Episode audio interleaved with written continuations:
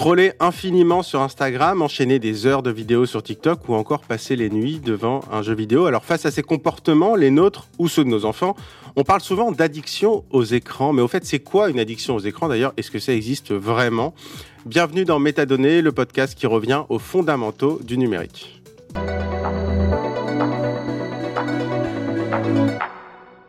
Bonjour Vanessa Lalo. Merci beaucoup d'être avec nous dans Métadonnées. Vous êtes psychologue clinicienne spécialisée euh, dans les pratiques euh, numériques. c'est, je suis très content de vous avoir parce que c'est un sujet qui, me tient à cœur. Euh, cette histoire d'addiction aux écrans, on entend parler depuis, j'ai envie de dire, bah, depuis que les écrans existent, hein, même avant bien Internet, même les télés, je suppose qu'on avait des débats un peu analogues. Un peu moins. Un peu moins, forcément. bah déjà, je voudrais revenir sur cette définition parce que je crois qu'il n'y a pas forcément un consensus déjà sur cette définition d'addiction aux écrans, addiction au numérique. Un, c'est quoi? Deux, est-ce que ça existe vraiment? Alors, je vais d'abord répondre à la deuxième question. Non, ça n'existe pas. L'addiction aux écrans, au numérique, aux réseaux sociaux, euh, à l'heure actuelle en tout cas, hein, n'ont pas été euh, euh, considérés comme un critère symptomatique dans les classifications internationales.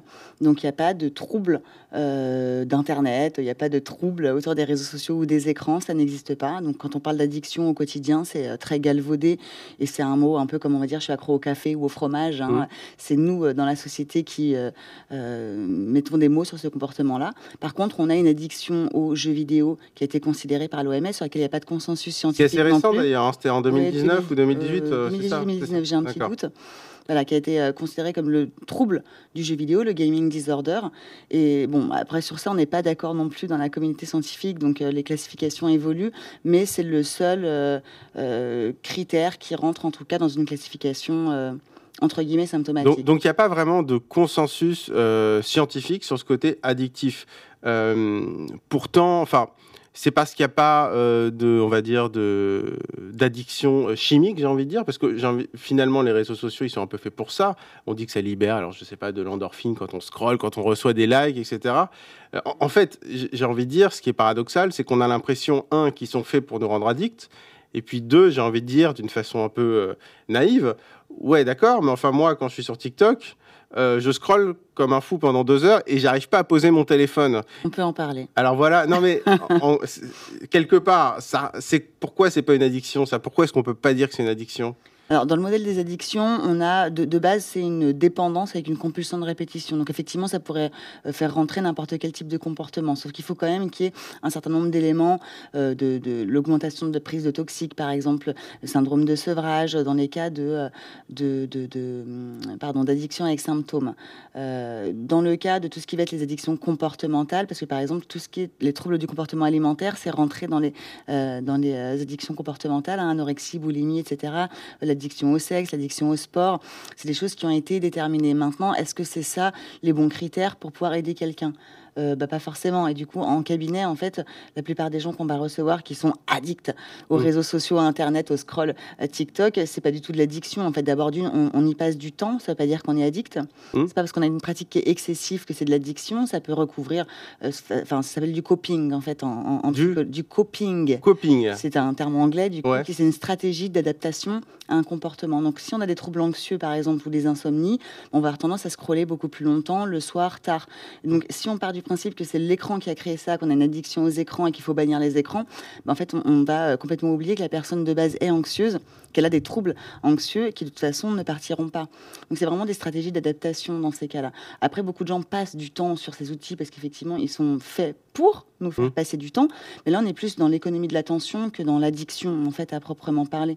C'est-à-dire qu'effectivement, ils ont des dark patterns pour nous pousser à y passer du temps. Mais on a le droit de reprendre la maîtrise sur notre comportement aussi. Donc, le problème d'une addiction, c'est quelque chose qui, qui est déréglé au niveau de notre contrôle de l'impulsion, en fait. Et c'est pas tant le cas.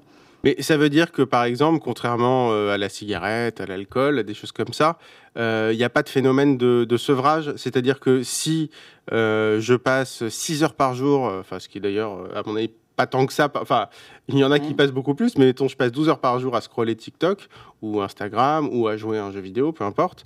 si du jour au lendemain, on me retire ça, mm. déjà, un, est-ce que c'est une bonne idée? Et deux, est-ce que c'est nocif? Parce que, on, enfin, on, dit souvent que, par exemple, un, alcoolique, il ne faut pas le sevrer d'un coup, c'est, ça mm. peut être dangereux, avec le, tabac aussi. là, est-ce, est-ce qu'il y a ce phénomène de sevrage? Alors, a priori, non, on ne sait pas ce qu'on a pu euh, observer. On n'a pas de réaction physiologique qui va faire qu'on pourrait être en danger. Donc, c'est quand même le premier point à noter quand on parle de sevrage. Il y a quand même une notion potentiellement de mise en danger de la personne. À part, bon, dans le cas de la nicotine, il n'y a pas de danger euh, pour la personne, mais on sent vraiment quelque chose qui physiologiquement euh, nous met en manque, en mmh. fait, hein, d'un point de vue physique, avec les réseaux sociaux, etc. Pas du tout. Par contre, vous me parliez de 6 heures au départ et après 12 heures. 6 mmh. heures par jour, c'est un peu la bascule au-delà de laquelle on commence à avoir un certain nombre de symptomatologie euh, physique aussi, hein, parce que c'est la posture du corps, c'est euh, les yeux, c'est une certaine fatigue, euh, c'est la lumière bleue potentiellement, c'est tout un tas de surstimulation. Je dis ça parce qu'il y a eu un baromètre du numérique qui sort chaque année, le, celui de 2023.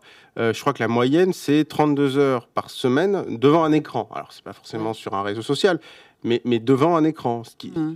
moi, ça m'a fait penser quand même, le temps de travail, c'est 35 heures. Quoi. Donc, on est quand même sur, sur des durées mais on passe beaucoup de temps aussi à travailler sur écran. donc, euh, en fait, ces, chiffres-là se combinent. Et aujourd'hui, on peut faire de la prévention en disant c'est maximum deux heures par jour, parce que c'est ce que préconisent, par exemple, les fédérations de cardiologie, euh, l'ANSES, etc., pour lutter contre... En plus du travail, évidemment. Deux heures par jour en plus. Non, non, deux heures tout court. Devant un écran Ouais, maximum, pour ne pas avoir de risque cardiovasculaire et pour lutter contre la sédentarité.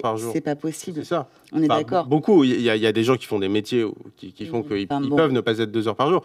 Enfin bon, moi par exemple, journaliste, euh, voilà. c'est 12 heures par, c'est 10, 12 heures par jour et plus que 2 heures par jour.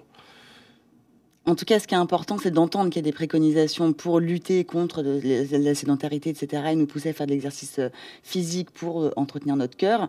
De l'autre côté, c'est à nous après de, comment, enfin, de comprendre comment maîtriser mieux nos comportements pour alterner les activités. On peut faire un peu d'internet, un peu de réseaux sociaux, un peu de jeux vidéo et avoir des moments de lecture, voilà, avec des éléments tangibles dans les mains, faire un peu de sport, marcher dans son appartement si on n'a pas une grande maison euh, où on peut courir dans un jardin, mais faire des allers-retours dans son couloir. Enfin, c'est des petites choses bêtes, mmh. mais juste pas rester scotché euh, trop longtemps euh, devant les écrans. Mais tout comme quand on conduit, on a des panneaux sur l'autoroute qui nous disent toutes les deux heures, faites une pause, prenez mmh. un petit café, dégourdissez-vous les jambes. Donc c'est un peu pareil, il faut se dégourdir les jambes, il faut regarder un peu loin, etc. pour pas avoir trop de problématiques.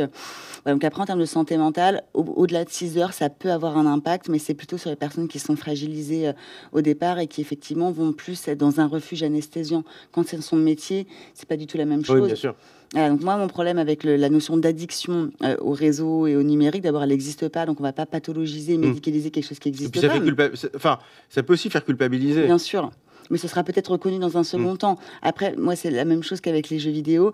Euh, je pense que ce qui est important, c'est pas tant la quantité que la qualité. Et aujourd'hui, en fait, c'est pas un bon baromètre. C'est pas comme euh, je fume un paquet par jour, euh, je bois une bouteille d'alcool par jour. Ça, c'est des choses qui sont mesurables mm. au niveau, voilà, de ce qu'on va sécréter comme neurotransmetteurs. là, on au a niveau des dégâts sur la santé aussi. Exactement. Mais par contre, au niveau de, des réseaux ou des jeux vidéo, c'est pas du tout la même chose. En fait, la question, c'est est-ce qu'on est dans du lien social ou est-ce qu'on est tout seul derrière son écran? Est-ce qu'on cherche à battre une intelligence artificielle ou est-ce qu'on est en coopération avec des amis et du coup à développer euh, d'autres choses? Est-ce qu'on est en train d'apprendre l'anglais, développer euh, un apprentissage en termes de culture générale sur tel ou tel sujet? Parce que les jeux vidéo, je prends cet exemple-là, mais il y en a plein d'autres. Euh, c'est aussi aller s'intéresser potentiellement, je sais pas, à la mythologie, aller lire des bouquins, être sur des forums, regarder des émissions, partager. voir comment sont conçus les jeux vidéo quand on regarde la série Assassin's Creed ou les choses comme ça. Euh, franchement, je, pense qu'on apprend vraiment des choses aussi, parce qu'en amont, ils bossent avec des historiens. Enfin, c'est vraiment, ça peut être effectivement enrichissant. Mais ça veut dire que euh, un jeu entre guillemets un peu positif, mais euh, pas forcément un truc soi-disant intello. Je suppose que même un mmh. Call of Duty en multijoueur, on peut se faire une communauté. Enfin, il y a de la stratégie. C'est, ça nous fait bosser intellectuellement. Mmh. ça veut dire que jouer si on est passionné de Call of Duty et jouer 6 heures par jour à Call of Duty, c'est pas forcément euh, un problème.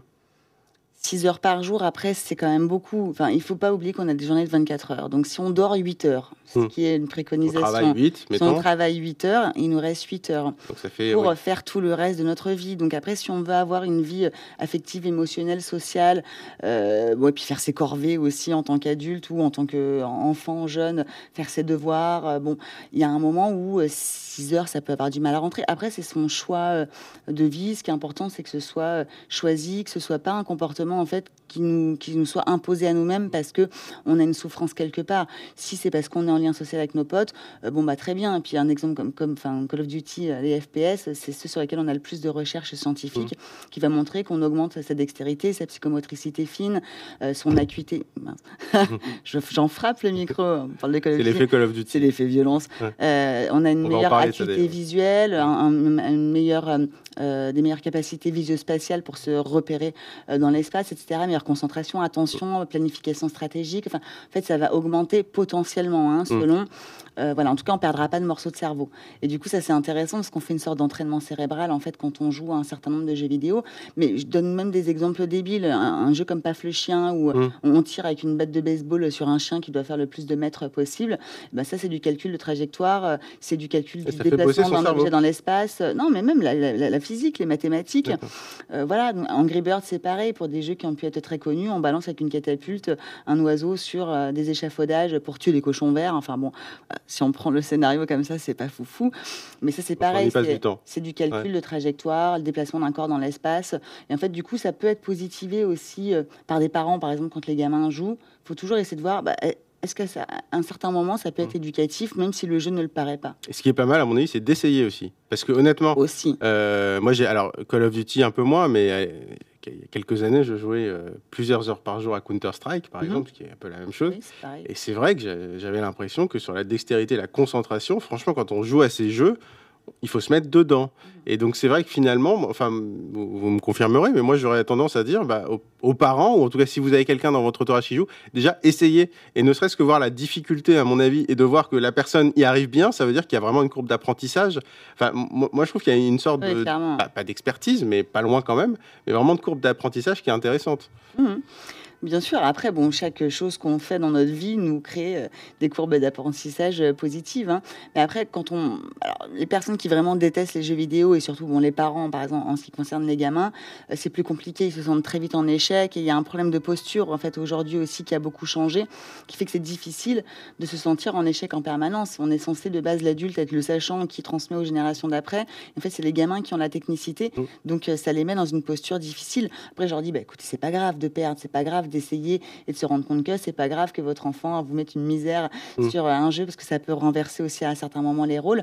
Mais beaucoup n'ont pas forcément envie de se prêter à ce jeu-là, donc je le comprends. Mais à minima, regardez euh, un replay par exemple sur Twitch ou euh, des extraits sur YouTube avec leurs enfants pour peut-être mieux comprendre de quoi il s'agit au-delà de ce qu'ils ont pu voir euh, dans les médias, au-delà de la bande-annonce qui va jamais correspondre à rien par rapport au jeu et créer du dialogue autour de tout ça pour après poser des cadres qui vont être plus pertinents parce qu'on sait à peu près si le jeu il est en ligne, ben, on va pas l'arrêter quand on, le demande. Par contre, on était peut-être peut-être pas obligé de relancer une partie euh, au moment où c'était l'heure de manger, etc., etc. Et voilà, c'est plutôt ça qui pose problème en fait. Comment on peut enfin encadrer, mais pour encadrer, il faut d'abord mieux maîtriser ces univers. Faut comprendre. Qui nécessitent pas toujours de jouer, mmh. parce que pauvres parents. Euh, Certains moments, oui, mais je comprends qu'ils n'aient pas forcément envie. Après, on peut jouer à des jeux qui sont aussi, qui remettent sur un pied d'égalité. On peut faire un trivial poursuite euh, en, jeu vidéo et retomber un peu sur ses pattes aussi. On peut jouer à Minecraft, qui est un jeu un peu moche, mais qui est rigolo pour tout le monde et qui rassure les anciennes générations, parce que c'est des petits pixels façon rétro gaming.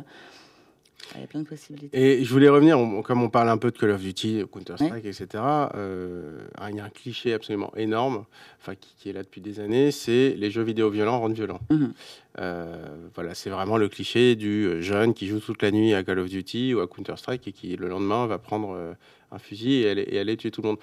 Est-ce que c'est documenté? Parce que, alors on en parle souvent quand il y a des fusillades aux États-Unis. On dit oui, mais il jouait à Call of Duty, il jouait à tel jeu est-ce que c'est totalement, euh, comment dire, fake? Ou est-ce qu'il y a quand même un début de lien qui a quand même été euh, prouvé un jour ou c'est vraiment un cliché Non, non, un jour, euh, ça ce jour n'est pas arrivé. Ouais. Euh, alors, ce qui est intéressant, c'est quand il y a des un peu de moins en moins, finalement, on vient taper sur le jeu vidéo. On commence à comprendre que ce média qui existe depuis seulement 1962 mmh.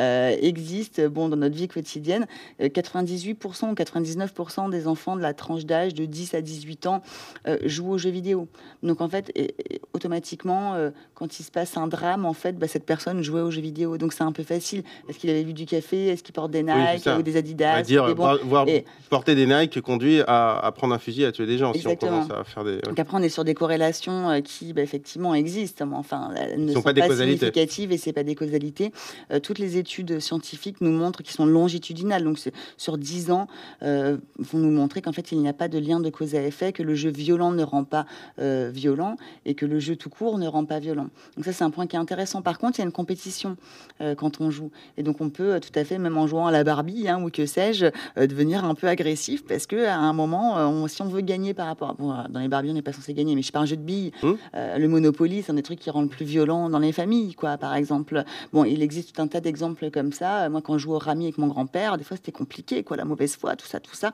Bon, donc c'est vraiment la compétition qui peut nous rendre éventuellement agressifs à certains moments, mais tout comme quand on fait du sport, en fait, on en meute, mais on ne le sent pas qu'on est agressif parce qu'il y a l'adrénaline qui monte et puis on peut la, elle se résorbe assez rapidement. On va courir euh, entre potes après ou faire l'effet de meute. Bon, euh, alors que quand on joue aux jeux vidéo, on est tout seul dans sa chambre et du coup, c'est ce qui inquiète aussi les familles. Et on a tendance à aller filmer euh, pile le moment où, 15 minutes juste après la session de jeu, où on est un peu énervé, on a perdu, alors qu'on avait mis tout son investissement psychologique dedans. Et effectivement, mais c'est des mauvais exemples. Parce que ça se résout tout seul, ça se dissout tout seul. Mais ce qui n'empêche pas de leur dire faites du sport, aussi. Allez vous défouler ailleurs euh, aussi. L'adrénaline, c'est pas forcément bon de la stocker non plus. Il n'y a pas besoin d'écran pour s'énerver en tout cas. Non, non plus. Heureusement d'ailleurs.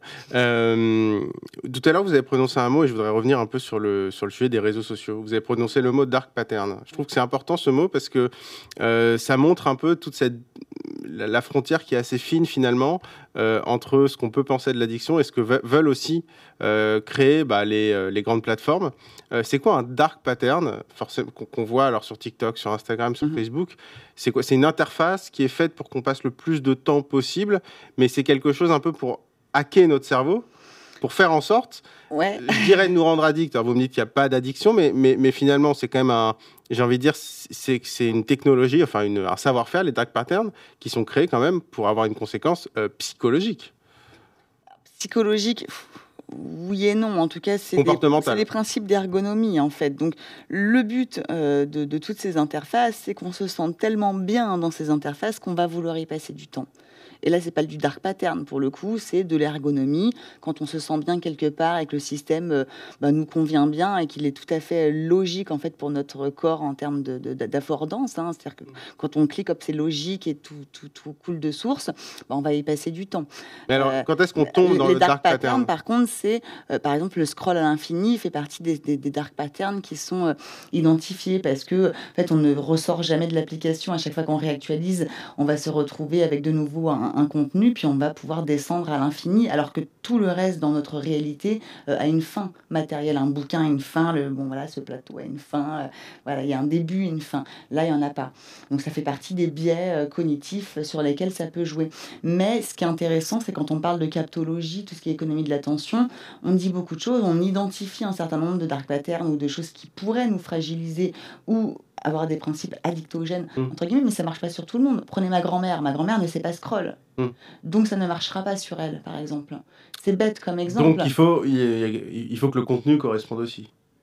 Euh, non, pas le contenu. je veux dire, juste en termes d'ergonomie, euh, il y a un certain nombre de choses. Je sais pas, euh, les flammes sur Snapchat, ma grand-mère n'y sera pas sensible. Le scroll à l'infini sur TikTok ou sur autre, ma grand-mère n'y sera pas sensible. Donc, si on avait tous le même cerveau et qu'on fonctionnait tous de la même manière et qu'on pouvait vraiment infliger aux gens un comportement qu'on a décidé de, de, de, de, créer, eh bien, ça marcherait sur tout le monde. Or, ça va marcher sur peut-être 60%, 70% de la population selon. Alors, c'est énorme, mais on peut pas du coup englober et dire que tout les individus vont réagir comme ça. Et c'est un peu un problème aussi euh, autour de l'addiction.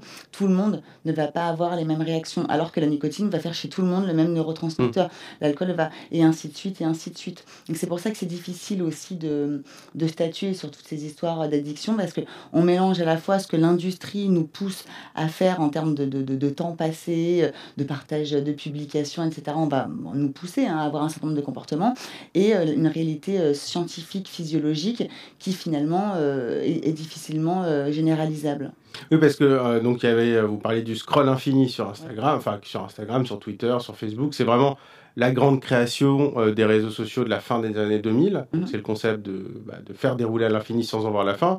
J'ai envie de dire, il y a la V2 de ce scroll infini qui est TikTok, parce que là, cette fois, il n'y a même plus de scroll, c'est vraiment du plein écran. Donc on n'a même plus, c'est juste un contenu qui passe après l'autre. Mais même, j'ai du mal à croire que ces boîtes-là, quand elles conçoivent leurs interfaces, je suppose qu'elles ont des consultants euh, ou même en interne euh, des, psychologues, des, gens qui sont spécialisés là-dedans pour savoir comment je vais avoir le plus de temps de cerveau disponible après, c'est Lia Odent, pour le coup, qui a beaucoup écrit euh, là-dessus, qui euh, euh, a travaillé chez Epic Games pour mm. Fortnite. on lui a beaucoup tapé dessus en disant qu'elle avait créé un des jeux les plus addictogènes du monde. elle, elle s'en défend de manière très intéressante en expliquant que son but, elle, n'est absolument pas de créer des patterns addictogènes, mais de faire en sorte que l'expérience de l'utilisateur se passe au mieux et que du coup, on se sente bien dans l'interface pour laquelle on est payé. Et ça, du coup, ça change la donne. C'est-à-dire qu'encore fois, si on a envie de passer du temps euh, sur, un, sur un objet, c'est pas parce que l'objet euh, veut nous rendre addict c'est parce qu'on a envie de rester euh, sur euh, cette interface, parce que aussi on a nos copains, parce qu'on a un certain nombre de liens sociaux, parce que euh, on a envie de se remplir d'informations, par exemple en ce qui concerne TikTok ou autre, parce que nos potes nous ont partagé une information et du coup on va aller regarder un petit peu ce qui se passe, les hashtags, la curiosité. Et donc pour chaque personne, la pratique va être différente aussi. Donc c'est ça qui est intéressant. on a envie d'y passer du temps. Effectivement, aucune entreprise a envie de nous donner gratuitement un outil juste pour notre bien donc euh, clairement, il faut bien se dire à, chaque fois, hein, quand un service est gratuit, c'est que vous êtes le produit. Donc ils font en sorte qu'on y reste pour nous donner de la publicité, pour nous cibler d'un point de vue des données personnelles.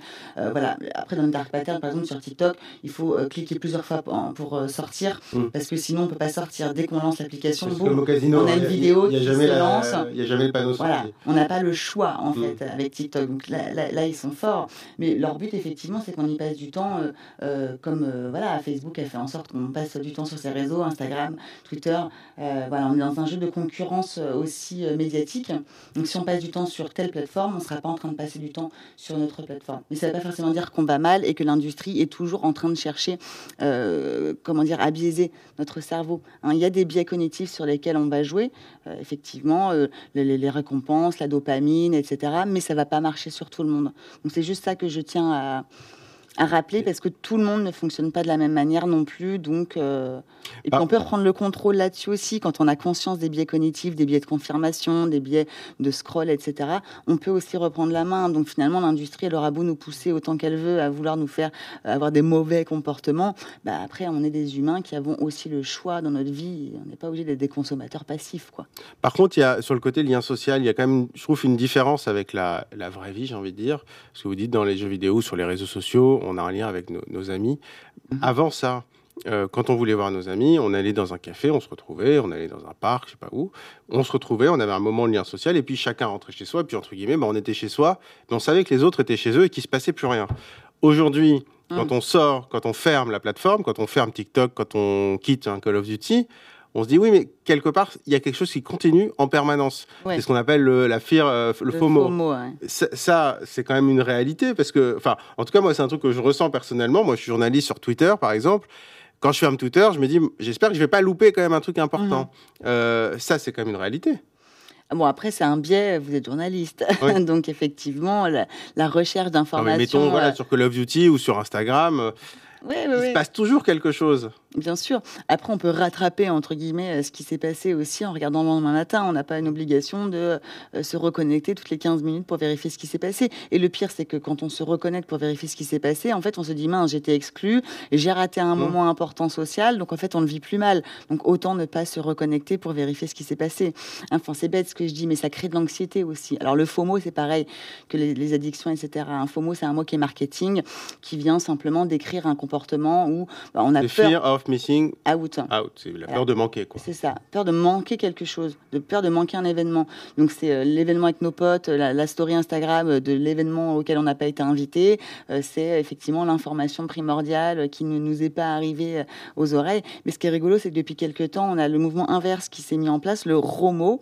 c'est ah, le Relief of Missing Out. Et en fait, les gens sont soulagés de ne pas avoir accès aux informations parce que depuis la pandémie notamment, on est tellement dans quelque chose d'anxiogène, la guerre en Ukraine ensuite, etc., les changements climatiques, enfin, les, gens ont peur, en fait, aujourd'hui. Et donc, dès qu'on allume le moindre média ou la moindre plateforme de réseau social, boum, les mauvaises nouvelles. Alors, sur Facebook, en ce moment, je sais pas pour vous, moi, j'ai que les gens qui meurent, en fait. J'ai plus que ça comme information sur Facebook.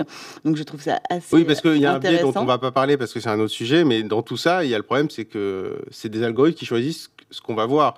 Donc, euh, encore une fois, euh, c'est fait aussi pour nous afficher, alors en théorie, quelque chose qui est fait pour nous, pour nous faire revenir. Après, bon, sur Facebook, il y a de moins en moins de gens qui publient. Enfin, je donnais cet exemple-là, mais parce qu'il y a de moins en moins de gens qui publient. Puis c'est un des endroits où on annonce son mariage, mm. son divorce, ses gamins et, la mort de ses proches, en fait. Oui, toutes les autres informations, en fait, on les aura sur les autres réseaux, mais mm. Facebook, c'est un peu celui qui a le plus gros carnet d'adresses, en mm. fait, et sur lequel on va mettre les, grosses annonces. Donc en ce moment, je dis ça en rigolant parce que bah, en même temps, ça me fait pas rire, parce que j'en ai un peu marre de recevoir ce type d'informations dès que je me connecte, j'ai le chien de machin qui est mort, l'oncle de machin, la mère, le père. je me dis, bon, ok, ça devient lourd, euh, Facebook quand même. Et au-delà de l'algorithme, hein, je pense qu'il y a vraiment aussi les pratiques qui évoluent. La population vieillit aussi sur Facebook. Mais bon, ça, c'est un autre point. Euh, je sais plus ce que je voulais dire du coup par rapport à à mon exemple de Facebook. Et, alors, si on parlait, des gens morts. qu'il y avait des gens qui voulaient au contraire couper, qui aimaient couper. Et d'ailleurs, je vais utiliser un autre mot marketing, très marketing, c'est finalement un peu la pratique de détox numérique, même si j'aime pas trop ce terme de détox.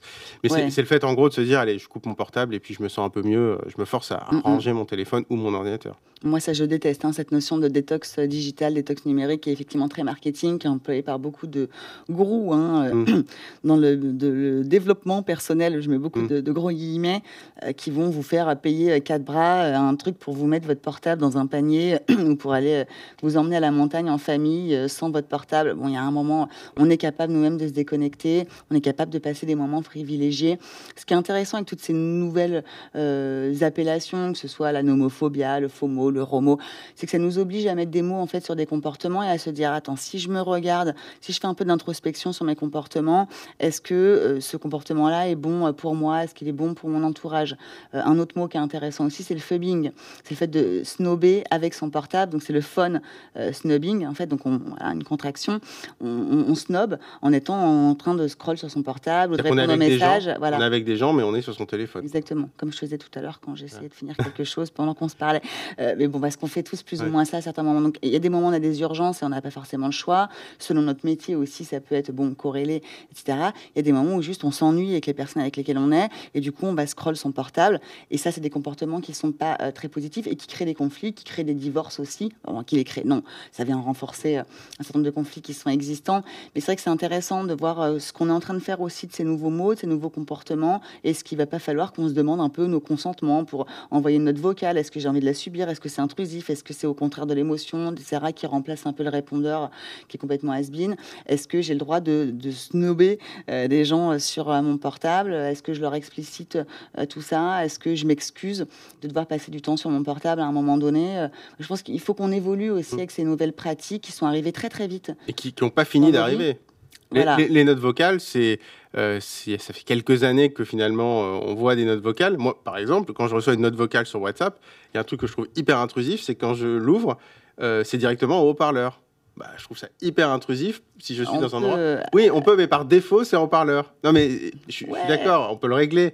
Mais moi, c'est quelque chose qui m'a qui m'a marqué. Je me dis pourquoi est-ce que par défaut c'est sur haut-pareur alors que c'est une note vocale, donc a priori. Après, ça reste un média qui s'ouvre dans une application qui s'ouvre. On, le met juste à l'oreille directement et Bien sûr, mais hein. ce que je veux dire, c'est que c'est juste des petits détails. pour les gens qui dans le métro m'agacent avec leur note vocale à les écouter. On peut le mettre directement à l'oreille et ça fonctionne oui, très bien. C'est finalement pas tellement la pratique. Et, et, et c'est un petit détail technique à la con, j'ai envie de dire, mais, mais ça, ça change un peu euh, un peu la pratique, je trouve. Mais oui, et puis c'est pas, je, pense qu'on est encore euh, au début. Euh, des évolutions techniques, on est au balbutiement, donc mm. on va devoir encore s'adapter pendant très longtemps. Et j'ai une dernière question. Alors, on parlait de détox numérique, je vais pas remployer ce mot-là, mais c'est vrai qu'il y a une autre, ce qui peut ressembler à une légende urbaine, c'est on dit parfois que ceux qui créent ces outils, finalement, dans la Silicon Valley, eux-mêmes, veulent pas que leurs enfants les utilisent, par exemple. Alors, j'ai pas l'impression que ce soit si vrai que ça. Euh, on, l'a lu parfois dans la presse sur les patrons des grandes euh, des GAFA qui, mettent leurs enfants dans des écoles où on est au tableau et à la craie. Euh, ça aussi, c'est quoi? C'est un truc, c'est une, une, fake news, comme beaucoup autour des écrans. C'est vrai que ce qui est compliqué, c'est qu'on manque de nuances et on manque d'apports de, scientifiques. En fait, chacun donne son opinion euh, autour des écrans et on dit vraiment n'importe quoi, en fait. Donc c'est un peu dommageable à la fin pour le public qui est toujours pris dans une espèce d'injonction contradictoire entre il faut mettre des écrans entre les mains de nos enfants parce que de pression sociale, mais si on met des écrans entre les mains de nos enfants, ils vont devenir débiles. Mmh. Bon, attention à toutes ces histoires de, euh, de, de, baisse du, des, points de QI, c'est complètement faux. On est juste arrivé à un moment de plafond, notre boîte crânienne n'a pas plus de place, donc on ne pourra pas augmenter les points de QI. Bon, mais notre société va bien, en fait, les gamins vont bien. Bon, euh, et ces histoires de la Silicon Valley, non, c'est complètement faux. c'est surtout qu'une grosse majorité de ces personnes font partie de sectes, et du coup, leurs enfants sont dans des écoles qui sont considérées comme sectaires en France. Les écoles Steiner-Waldorf sont considérées comme aujourd'hui une dérive sectaire en France, est basée sur de l'ésotérisme, un rapport à la nature qui est extrêmement bizarre.